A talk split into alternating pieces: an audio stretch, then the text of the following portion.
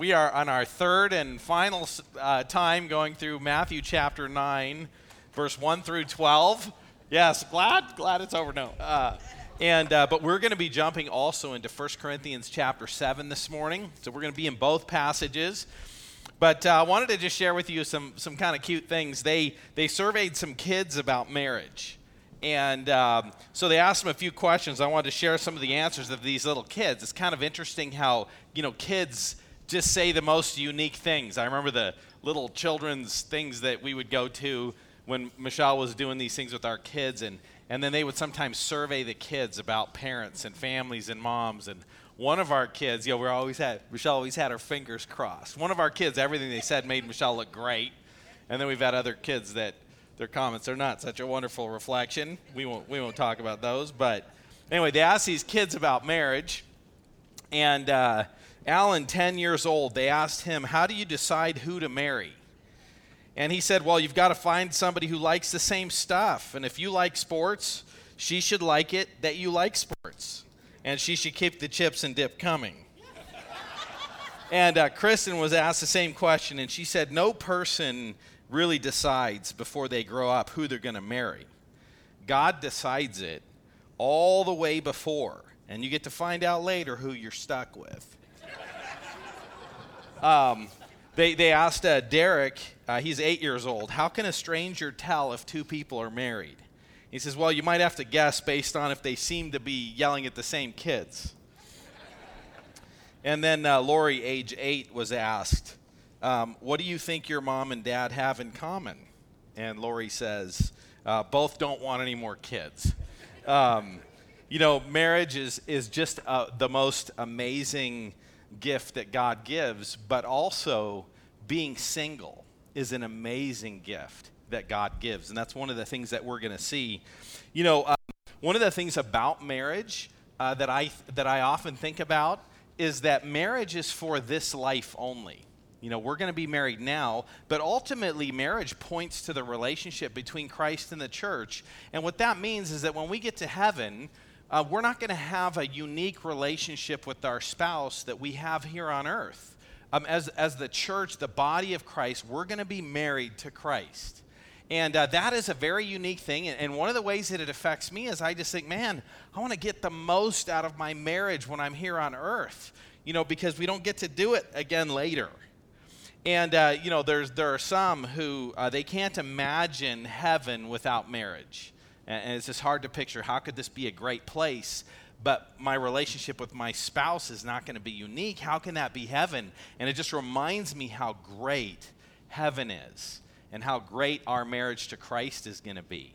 Uh, there's other people who they can't wait for heaven when marriage will finally be over. And uh, that is a common human struggle, too. I think that, that Satan certainly attacks marriage um, because he doesn't want marriage to be what God wants it to be.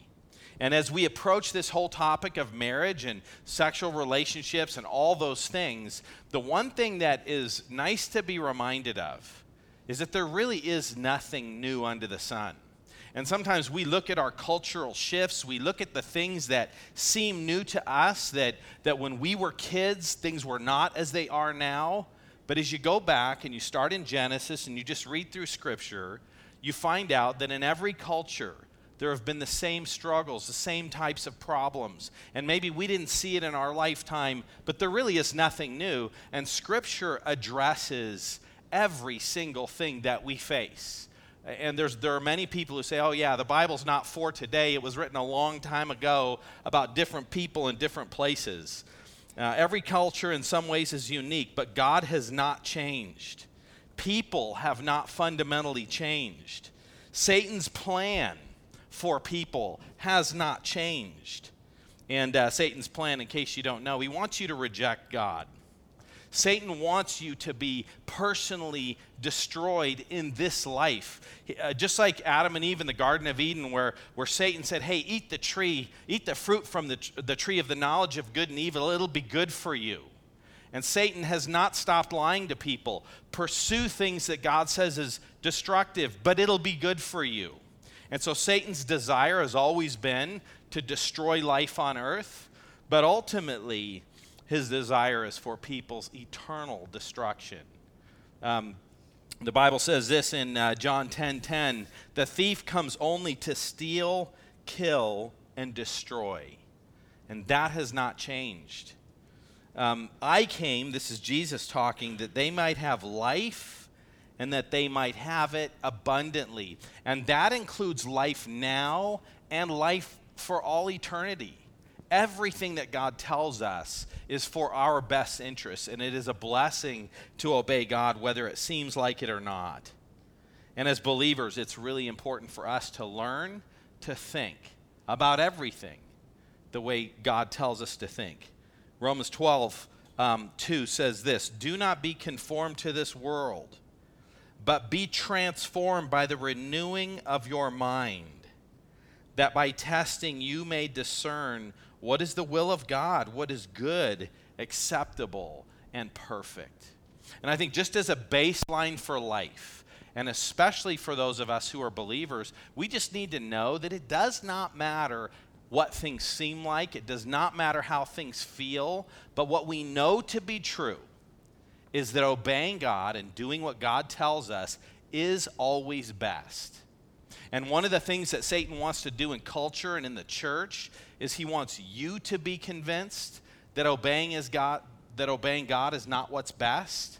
And he actually wants the people around you to be convinced that sinning against God is in your best interests. And so, as believers, we just start with that foundation that what God says is true and right and what is blessed.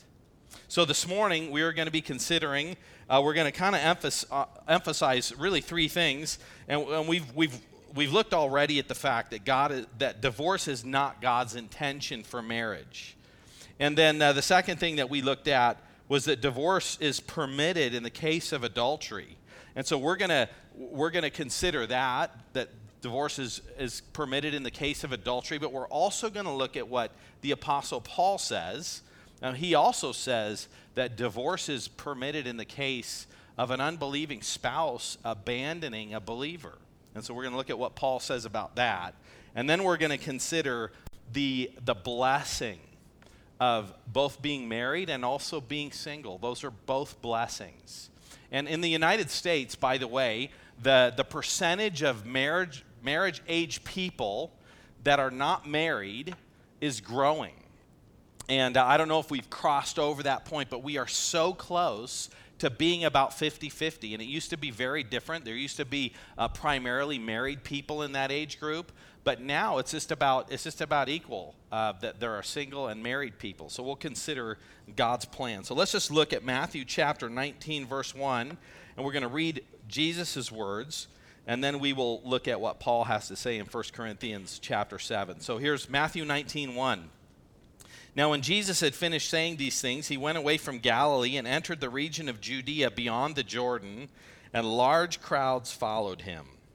And he healed them there, testifying to the truth about who Jesus is and expressing God's love for people. Verse chapter 19 verse 3 and pharisees came up to him testing him by asking is it lawful to divorce one's wife for any cause uh, we realize their culture was just like ours.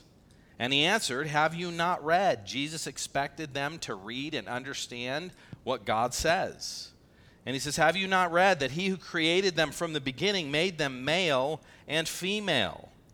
And he said, Therefore, a man shall leave his father and his mother and hold fast to his wife, and the two shall become one flesh.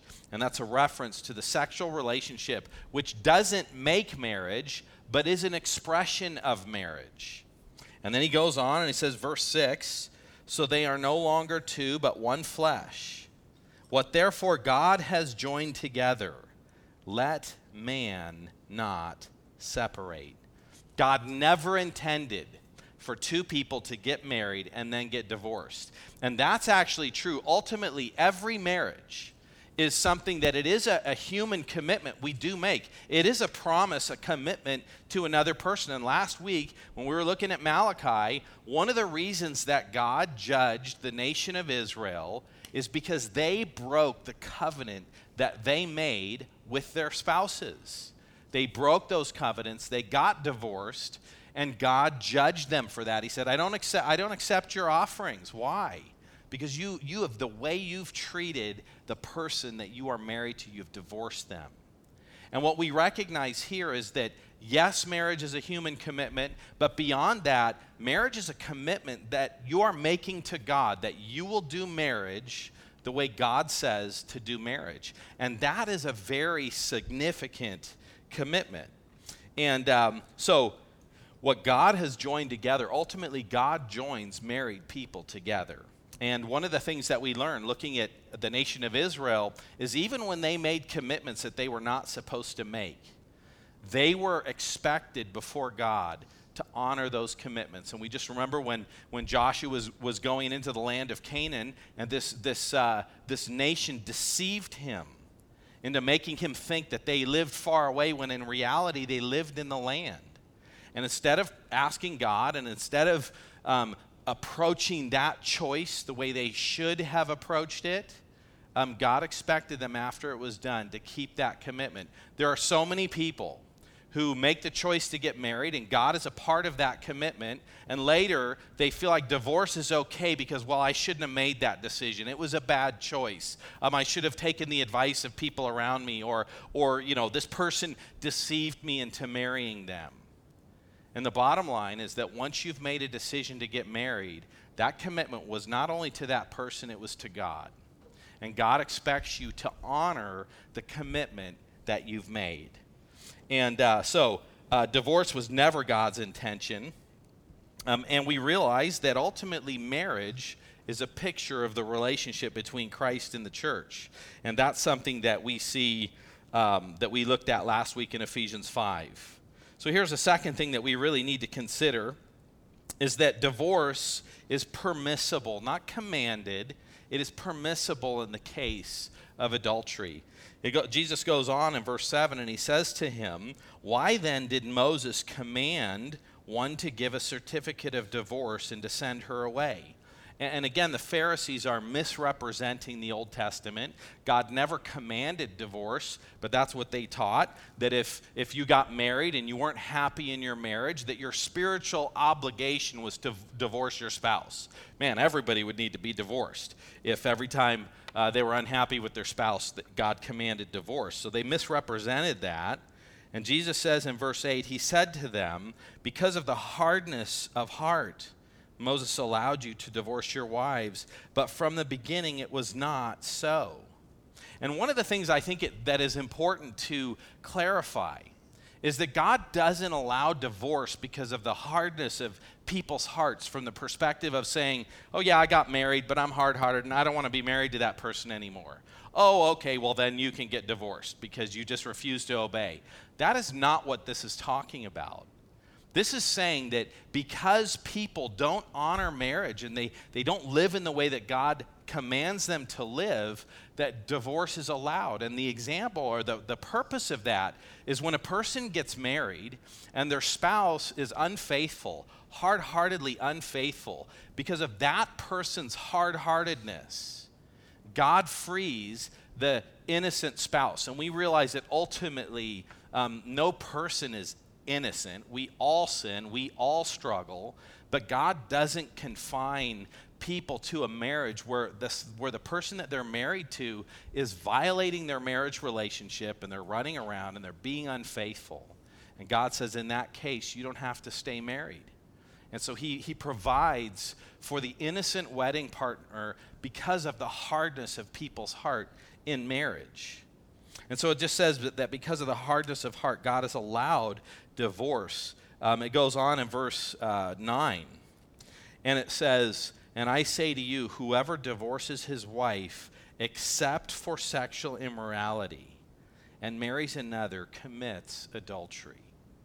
Now, Paul in 1 Corinthians 7 is going to expand that, but Jesus says, unless you divorce your spouse, except for the cause of adultery, when you get married, you commit adultery. In other words, God does not view that marriage as being broken up. If, if the person you're married to is difficult to di- get along with, and you have lots of conflict, and you feel unsatisfied and unhappy and miserable in your marriage, the, the, the Christian response is to say, okay, I'm miserable but God addresses how I should live in this situation. God tells me how I'm supposed to think and how I'm supposed to respond. And maybe I sinned against God and I entered a marriage that God told me not to enter, and now I'm suffering the consequences. Or maybe I didn't disobey God, but I just got married and I'm a sinful person and I'm married to a sinful person, so we're struggling. Um, exiting that relationship is not something God allows except for the cause of adultery.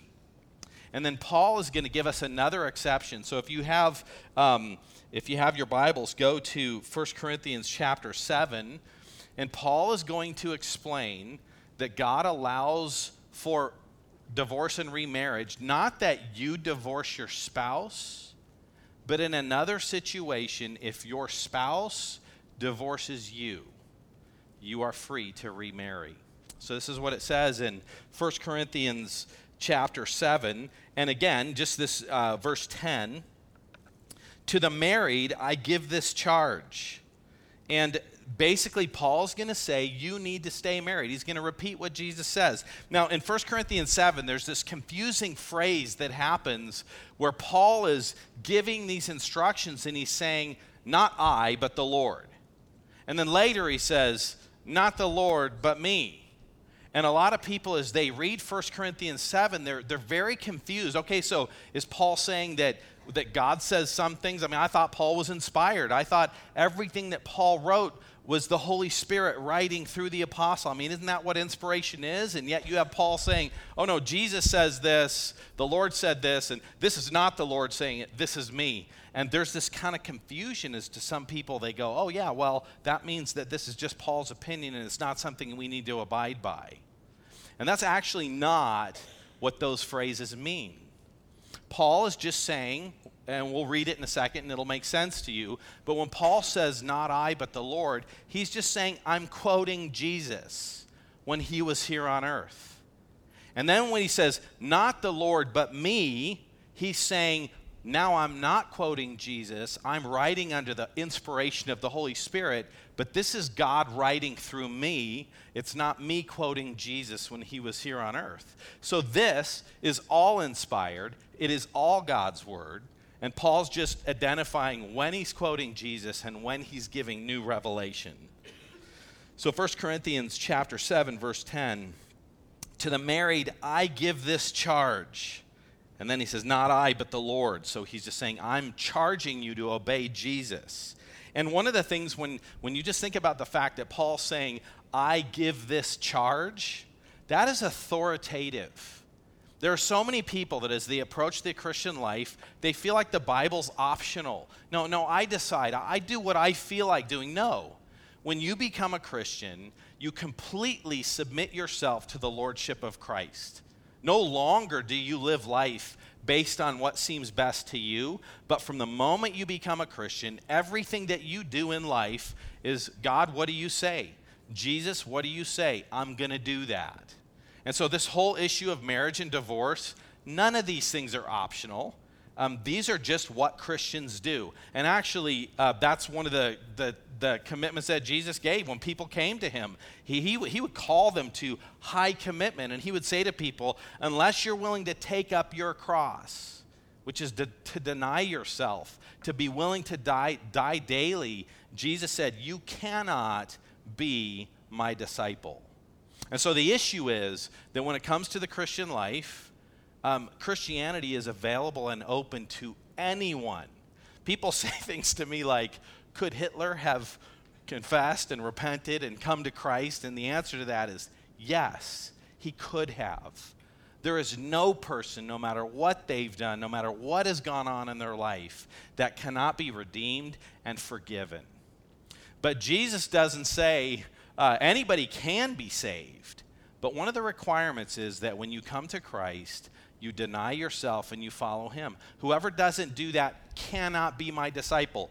The, the United States and the, the world is full of people who completely misunderstand what it means to be Christians. In Malachi, uh, on the passage on divorce, one of the things that God says is, I hate that people see evil and label it as good. There are so many people who say, oh no, I'm in charge. I am the Lord of my life. I do what I think is best. Anything I read in the Bible, I take that under advisement, but I do it or not depending on what seems best to me. And Jesus just says, yeah, that person cannot be my disciple. Being a disciple and a follower of, of Christ is just a person who recognizes, no, I obey Jesus. And the Apostle Paul talks about that in Romans chapter uh, 7, where he talks about his struggle with sin. So that doesn't mean that as believers, we don't struggle to obey God. It does not mean that as believers, we always obey God. But the baseline commitment of a Christian is that what God says, I submit to. And a person who just disregards that, who has no consideration for that, is a person who is testifying that they don't actually know Jesus. In fact, the New Testament says um, that by their deeds they deny me. It's not just what you say with your mouth that affirms Christ, it's the way you live your life. And Jesus just says, Everybody who loves me obeys me. And so that's just a baseline starting place. And so when Paul says to the married, I give this charge, it's not a suggestion, it is an instruction. And God, who's the creator of the world, has a right to tell us what to do. So we obey God because um, He has the right to tell us what to do. So to the married, I give this charge, not I, but the Lord. He's quoting Jesus, that the wife should not separate from her husband. But if she does, she should remain unmarried or else be reconciled to her husband. And the husband should not divorce his wife. And then Paul's going to go on and he's going to say, To the rest, I say, I, not the Lord. Again, he's saying, Now I'm not quoting Jesus, I'm giving direct revelation. And so divorce is not God's plan. And number two, believers do not divorce unbelievers. There are plenty of people I've talked to who are really struggling in their marriage who've come and just said, Man, this is terrible. I am, I am in a living hell. Um, I, am, I am married to a person who doesn't seem like, see life the way I see it. They're not going the direction that I'm going. When it comes to raising our kids and the kinds of things that we're teaching our kids, I teach my kids one thing, my spouse is teaching them something else. This is a terrible situation, and I need to get out. I've talked to many people who feel incredibly overwhelmed. Now, sometimes those are people who um, the Bible is clear in 1 Corinthians uh, chapter 7 at the very end, I think it's verse 33, close to the end. Paul says that when your spouse dies, you can marry anybody you want, only in the Lord. The scripture is clear that believers only marry other believers. Uh, one of the things the Bible says in 1 Corinthians 6 what does a believer have in common with an unbeliever? And in that passage, it's nothing. See, for a believer, you have one commitment to glorify Jesus. That is not the commitment of unbelievers. Their number one commitment in life is not to obey and honor Jesus. And that's why, for a believer, you only marry believers. Now, in some ways, we may need that advice, but in another sense, a person who is committed to honoring and obeying God doesn't need to be told that. Like, that is just something that would naturally flow out of your life. So, when a, when a believer marries an unbeliever, it is because they're not living their life correctly. They don't have their priorities correct. I mean, a, a person who says, My whole life is to honor and obey the Lord. That, that's my commitment. And I'm going to marry somebody who encourages me and who helps me to do that. I'm not going to marry a person who's actually completely against that. I wouldn't do that. And so believers are only to marry believers. But sometimes people make a commitment that they shouldn't have made, in which case God has a different plan for blessing. By the way, that was the house I grew up in. A mom who made a decision she wasn't supposed to make. And then I grew up and I saw that firsthand what that looked like, what that meant. And I also saw the unique way that God blessed the marriage of my parents. And my dad didn't come to know the Lord until he was old. He was in his 80s when he came to know the Lord. So they lived their whole life that way. And so I, I grew up and I saw that, but God has a different plan for blessing. Sometimes you have two people who are unbelievers. Nobody disregarded anything. But along the way, one of them comes to know Christ and their life is transformed. And God has an incredible blessing in that situation. May still be challenging, may still be difficult, but you know, one of the blessings in that is at least you know I didn't create this mess by disregarding God.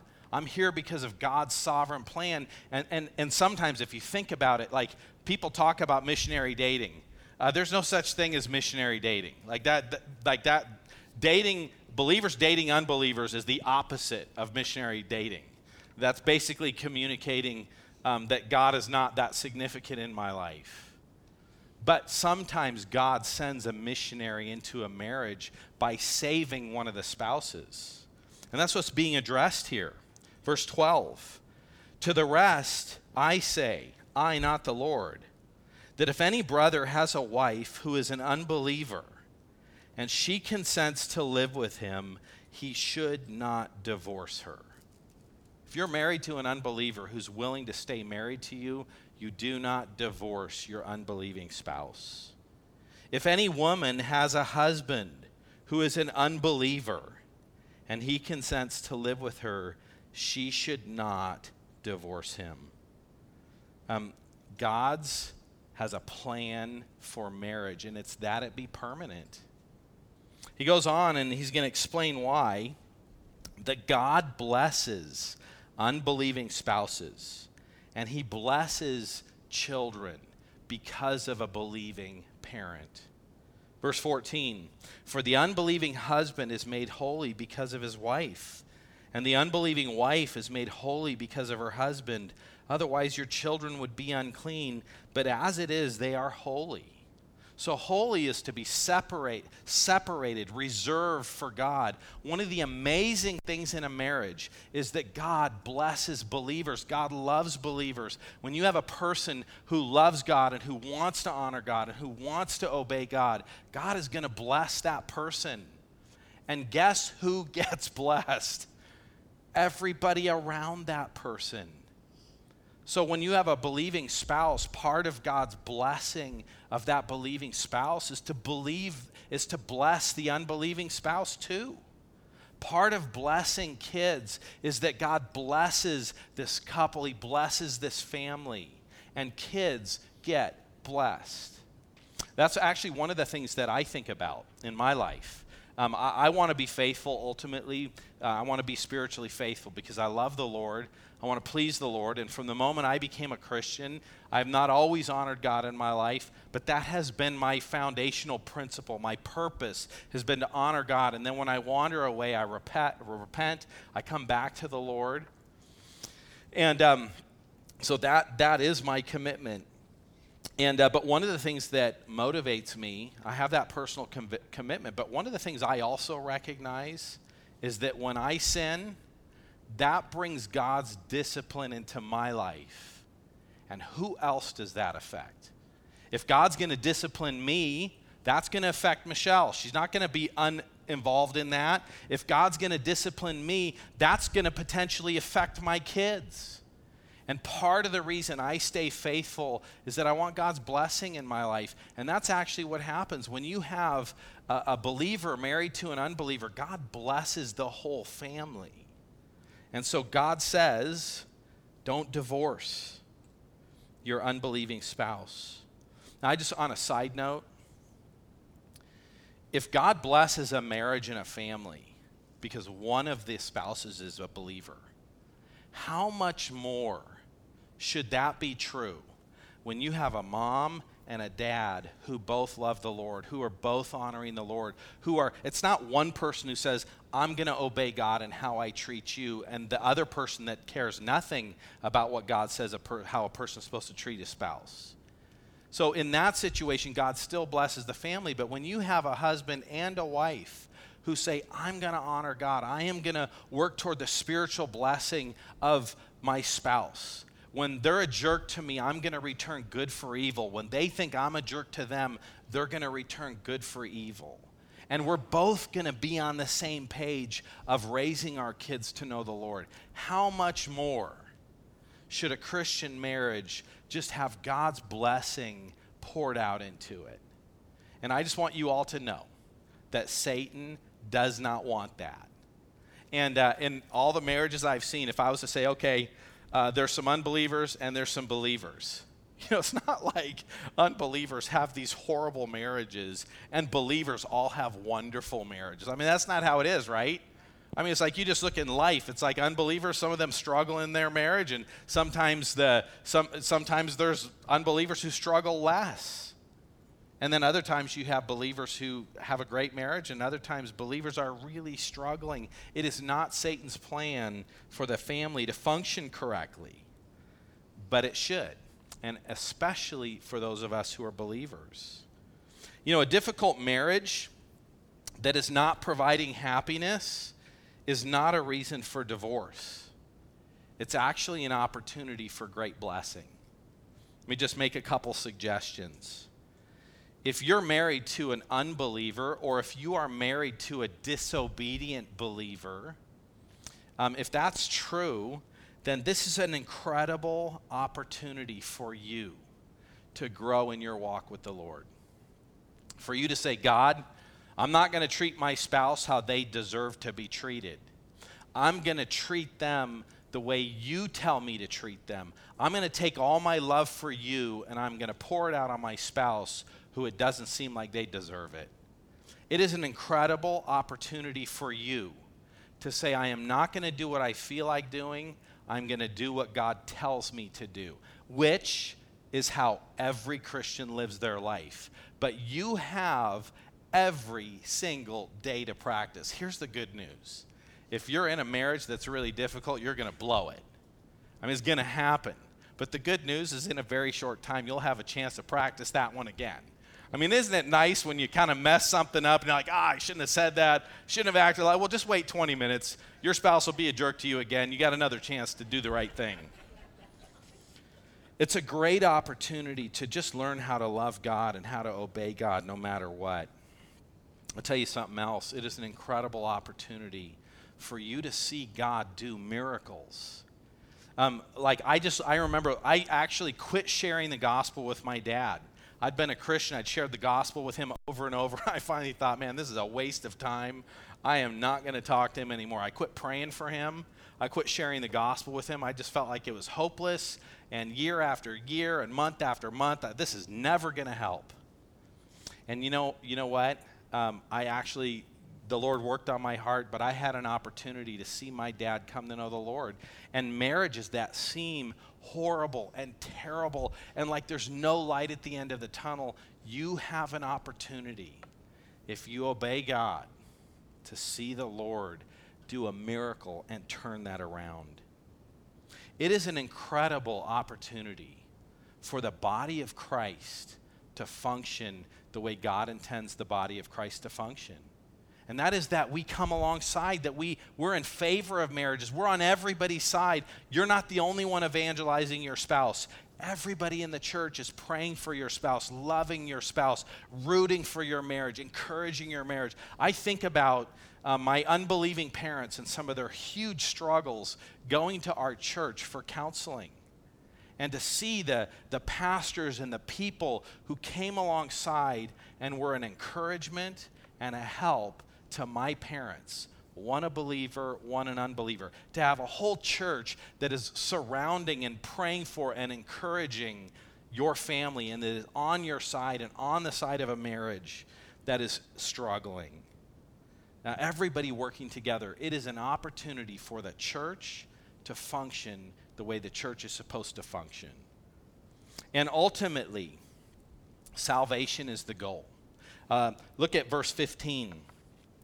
But if the unbelieving partner separates, let it be so. In such cases, the brother or sister is not enslaved. God has called you to peace. For how do you know, O wife, whether you will save your husband? Or how do you know, O husband, whether you will save your wife? salvation is the ultimate goal. And that's ultimately the purpose of everybody. Um, but it does say there that if the unbelieving spouse divorces you, that you're free to remarry. And so that is one of the things that Paul adds. So marriage is significant. Let's jump into marriage and singleness both being a gift. Both marriage and singleness are God's gift. Look at Matthew chapter 19, verse 10. And we're going to go back to um, 1 Corinthians, but let's just go to Matthew chapter 19, verse 10. The disciples said to him, this is a crazy reaction. Uh, Jesus just says you can't get divorced. How do the res- disciples respond? Um, if such is the case of a man and, with his wife, it's better not to marry.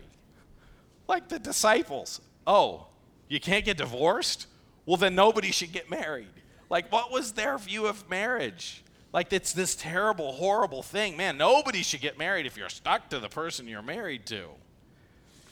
Um, that's incredible. It lets us know that their culture wasn't so different than ours. And Jesus just says, But he said to them, Not everyone can receive this saying, but only those to whom it is given. Um, you know what's interesting that Jesus doesn't say? Jesus doesn't say, Oh, no, you have to get married. Everybody has to get married if they want to be happy. Uh, you're an incomplete person if you're not married. Um, if you don't get married, you'll never be happy. You'll only be alone. That is not how Jesus responds. Jesus says, no, singleness is good, but only for people who the Lord has given that to. So singleness is good. And sometimes people get the idea that if you're not married, you're half a person, or somehow you're missing out on something in life. And the Apostle Paul actually is going to say, no, being single, in fact, the Apostle Paul was single. He did have that gift. And the Apostle Paul was actually saying, No, being single's married. My advice to you is don't get married. But if you have to, I mean, get married. But singleness is just so much better. That's what the Apostle Paul says. But one of the things we need to remember is that marriage is good. Proverbs 18:22 says, "He who finds a wife finds a good thing and obtains favor from the Lord." Marriage is good. Proverbs 19:14, "House and wealth are inherited from fathers, but a prudent wife is from the Lord. A good marriage is a gift that God gives. So marriage is good. And uh, in, in, our, in our culture, we have this idea that if we fall in love, that there's like this secret thing oh man maybe i could find the right person and we fell in love and oh this is so wonderful and we're married because I, I randomly found the right person isn't that amazing and i just want you to know that falling in love doesn't make a good marriage. It doesn't. Um, there are plenty of people who have had great marriages throughout history who somebody else picked their spouse. They never met their spouse before they married them. Uh, I, I, I, remember this one singles, there was a singles group, and sometimes in churches you have these big singles groups, and this one pastor was talking, went and spoke to the singles group. He's like, man, you, th- this is a room full of people, and everybody's moping, and they're all depressed that they're not married, and they, they really want to be married. They feel like they can't function in life. And he's just like, okay, so we got all the ladies over here who are depressed they're not married. We got all the men over here that are depressed that they're not married. Look up from the floor, look across the room at each other, and just go get married. Like you got a room full of people that are single that want to be married. Just pair up and go get married. And, and there's, there's nothing about, oh, find the right person, that special person for you. Um, there's a sense in which uh, marriages, and I'm not saying that, that God doesn't work in those ways, but people who think that falling in love is why they get married and what makes a special marriage, as soon as they struggle, they get divorced. Why? We're not in love anymore. I fell in love with somebody else. You know, none of those things make marriage. You love who God tells you to love. And the moment you get married, uh, hopefully you fell in love with your wife, but if you didn't, or your husband, but if you didn't, then it's your job to figure out how to fall in love with them. So you just, you fall in love with whoever you're married to, and you stay in love. That's not something that just magically happens. That is a choice.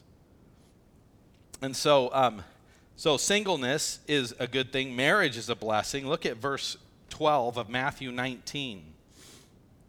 For there are eunuchs who have been so from birth, and there are eunuchs who have been made eunuchs by men, and there are eunuchs who have made themselves eunuchs for the sake of the kingdom of heaven. Let the one who is able to receive this receive it. So let's talk about what a eunuch is. Um, a eunuch is a person with no sexual desire. Uh, a eunuch, in a literal sense, is a person who's been castrated. And throughout history, uh, people have been castrated, like uh, Daniel, Shadrach, Meshach, and Abednego. Do you guys know that when they went to go work in the temple, Nebuchadnezzar grabbed up people and he says, You're working in the temple. There's all kinds of kings had wives everywhere, and they're just like, There's going to be no funny stuff going on. So, everybody we bring in the temple or everybody we bring into the, the castle that's going to be here, that's going to be working and taking care of things, we castrate all the men. And, and, and in history, that's what they did. And very likely, that's what happened to Daniel, Shadrach, Meshach, and Abednego. When Nebuchadnezzar brought them in, they were probably castrated. That was, that was, the, that was the practice of the day. And so that's what, um, uh, what a eunuch is it's a person who's castrated. And, uh, but it's, it's figurative for a person who has no sexual desire. You see that as you go through this. One of the things that's interesting, you guys know, have you ever heard of Origen? He was like a church father. And uh, Origen took everything in the Bible to be figurative, except this. It's like he's blowing everything off, and then he actually went to a doctor and had himself castrated. I just want to start right now. If you find yourself in the last category of being a eunuch for the kingdom of heaven, that is talking about reserving yourself for heaven. It is not saying that anybody should go be castrated. So please don't hear that or do that. So there are some people who are, who are eunuchs from birth. Uh, that's having no, no desire for marriage. Um, people who are made eunuchs by men, that would be Shadrach, Meshach, and Abednego. And eunuchs for the sake of the kingdom. That was the Apostle Paul, a person who said, I want my whole life to be dedicated to honoring and serving the Lord, and I don't want to encumber myself with marriage where my interests will be divided. I'm going to be committed only to serving the Lord. And he was not physically a eunuch. Um, he did that. Um, he just, that was a personal commitment. So if you have your Bibles, go to 1 Corinthians chapter uh, 7. We're going to read a few verses here. Um, Paul says this in 1 Corinthians 7 6. Now, as a concession, not a command. Paul is going to say it's better to be single. But what he's going to say is, I'm not commanding you to be single. Um, so that's what he's saying here. I wish that all were as I myself am, but each has his own gift from God, one of one kind and one of another. To the unmarried and to the widows, I say, it is good for them to remain single as I am. But if they cannot exercise self control, they should marry, for it is better to marry than to burn. So the Apostle Paul here is just going to say that singleness is, is better unless you're so overwhelmed and so focused on marriage and you have an incredible desire to get married. In that case, Paul says, get married. But if you don't, serve the Lord, honor the Lord. Um, 1 Timothy 4, um, chapter 4, verse 1, the Bible's actually talking about false teaching and doctrines of demons. And one of the doctrines, one of the demonic doctrines is to forbid marriage.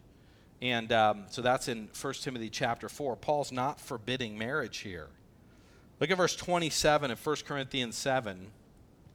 Paul says, Are you bound to a wife? Do not seek to be free. Are you freed from a wife? Do not seek a wife. But if you do marry, you have not sinned. And if a betrothed woman marries, she has not sinned. Yet those who marry will have worldly troubles, and I would spare you from that. Think about that. You're going to be a missionary on, on the field. I've talked to people who want to go into missions, and they're like, man, this is a very dangerous place. God's called me to this place, but I can't go because if I go, uh, I'd be risking my wife's life. If I took my family, I'd be risking my kids' lives. I've known missionaries who have abandoned their wives and their kids to go do missions. You know, that is so sinful. I would never support a missionary who abandons their kids to go to a mission field or who abandons their spouse to go do ministry. But if you want to go minister in dangerous places and you don't want to run the risk of your spouse or kids being killed, you don't have to get married and you don't have to have kids. You can just pursue that personally. Look at verse 32. Um, 1 Corinthians 7:32 I want you to be free from anxiety. The unmarried man is anxious about the things of the Lord, how to please the Lord. But the married man is anxious about worldly things, how to please his wife, and his interests are divided. Okay, so just a, two points there. Number one, if you're not married, you don't have to be concerned about the needs of your spouse. You can completely dedicate yourself to the Lord. But if you are married, you are to be committed to the needs of your spouse, to pleasing your spouse. That's one of the things you see here. Paul's talking about it in a negative sense, saying it's better to be um, single but the bottom line is that if you are married, pleasing your spouse, caring for your spouse, taking care of your spouse is your obligation also. Um, verse it says in the middle of verse 34 and the unmarried or betrothed woman is anxious about the things of the lord how to be holy in body and spirit. But the married woman is anxious about worldly things how to please her husband. And so paul is just saying that being single is a very blessed place to be and he's encouraging the value of that. Just to wrap things up in this section, a marriage is an incredible blessing. And if you're married, I hope you can't imagine being single. And if you imagine being single, you need to stop. You need to just focus on being married in the place that God has called you and having a marriage that God intends for you to have. If you're single, um, don't, don't be upset. Don't feel like, oh my goodness, my, I can't be whole. I'm going to be miserable. I just can't, I have to have another person. No, focus on serving the Lord. But if you have an intense desire to get married, then find another faithful believer and marry them.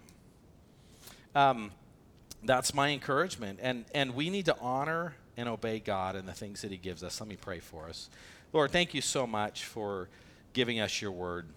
Lord, marriage is so significant. It is an incredible blessing to people who are married. It is your intention for creating a home and having a place that disciples and trains the next generation of believers. Lord, that is what you've called us to. And Lord, if we are single, that includes another whole set of blessings. And that is the blessing of just undivided devotion and service for you. And so, Lord, I pray that you would help us to be thankful for whatever state we are currently in. And Lord, if we have a, a, a, request or a desire to be married when we're single, Lord, we, we pray that you would honor and bless that in your time, in your name. Amen.